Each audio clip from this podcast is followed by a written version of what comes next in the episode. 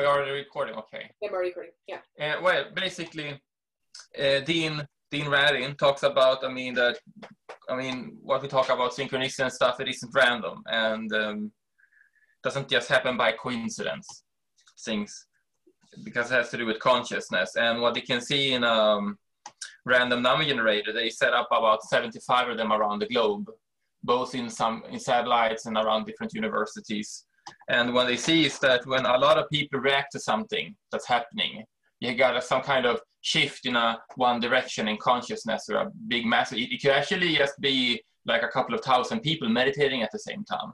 But on the 11th of September, they saw a really big spike in anomaly from, I mean, the random noise, because basically random noise, then you then you're supposed to get like, because then it randomly generates ones and zeros. So then it over a period of time, you're supposed to have 50% uh, zeros and 50% ones, and that's going to stay the same all the time. But even when you have a single person meditating or focusing uh, on one of these random number generators or some other machine that does something randomly, then you're shifting the equilibrium out of randomness. So then you can get suddenly 75% ones instead of 50%. If some and, and, and the stronger someone and the more talented or the stronger they are with this, the um, the more they can affect these kind of things. So basically, the random yeah, random number generators is basically like a cosmos, uh, like a consciousness seismograph that it can measure, that it can see big shifts in in our collective awareness, or even in, in a group of individuals. So what, what it says here is that a uni, uh, oh, I can read this. On September the 11th, 2001, a few hours before the World Trade Center was attacked, there was a large anomalous spike in the 37 generators being monitored at that time. A uniform rise in what statistics call variance. In a sense, the generators were extremely noisy, says Rand. Over the course of the rest day, the opposite happened.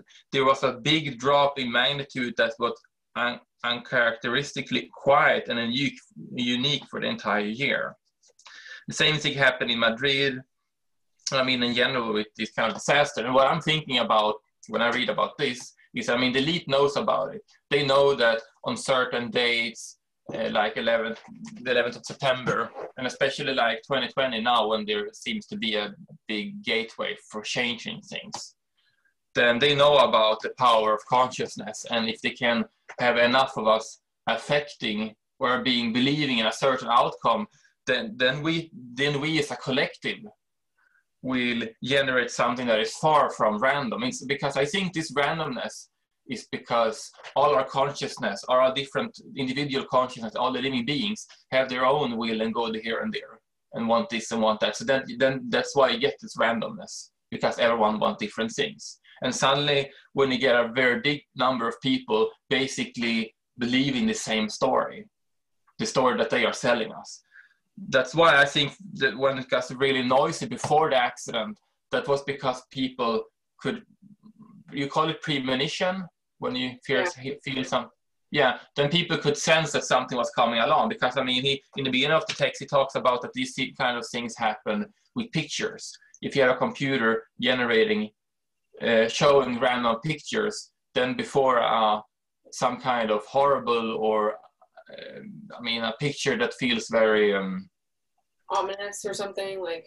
Yeah, or, or I mean, it feel. I mean that it's that's scary, or or or or, or um, I mean that affects you very negatively. Yeah. In, in contain, I mean, I mean, in in um, in opposition of like neutral or happy pictures, then people will react before the picture's even shown, even though it's supposed to be generated randomly by the computer, so therefore no one should be able to know. But because everything is about matter and consciousness, we somehow pick up on it before so we can react. I mean, that's why people can sense that something dreadful is going to happen. So basically, I think before 11th of September and all of these things, especially when they are do, they're trying to take advantage because they have very old esoteric knowledge of how we work in consciousness and everything. And I mean, they're trying to, I mean, they want to try and create their own world with this. So they're trying to use us as tools. So basically, before he got a very noisy reading from all these number, random number generators because people were, act, were reacting to that something was going to happen. But after when it says that it was uncharacteristically quiet, I mean that you had, had a very low randomness.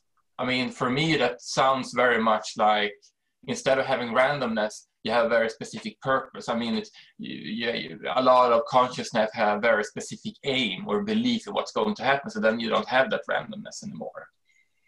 It sounds like um, there was this guy, uh, Michael or Adam Michael Curry, and he also is into random ge- number generators. And he did this study um, in a room where there was this light bulb was connect up to the the ran, the number random generator, and it would point. Can you say that again?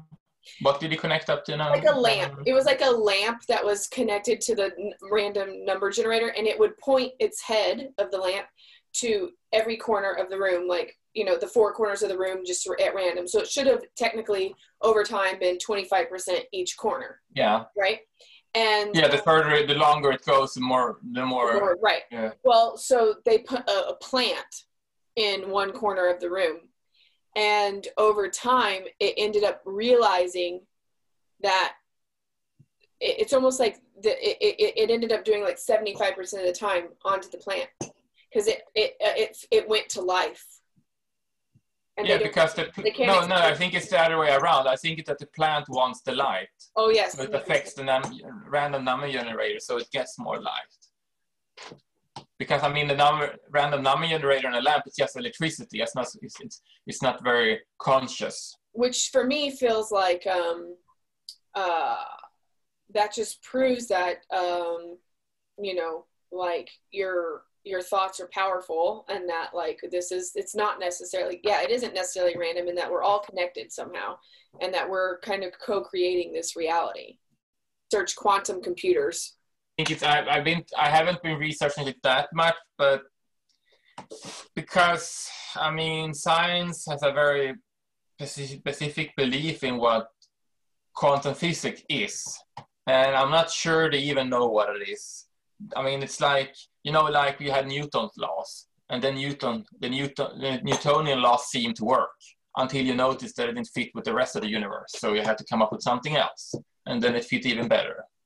And then they noticed that, well, Einstein stuff didn't really work because you have this electric universe people that has an even better way of getting things to, to work together like a more unified. And like Mark Comings was saying in that short little video sent me, or even like that, that course that me and Danielle just took on the Resonance Science Foundation, it's about bringing back the concept of the ether, like bringing back the concept that space is not a vacuum. Space is yeah. not a vacuum. It's completely full. Oh yeah. Okay. Here is the, um, yeah, I can really recommend The Power of Coincidence and Mark Comings Physics.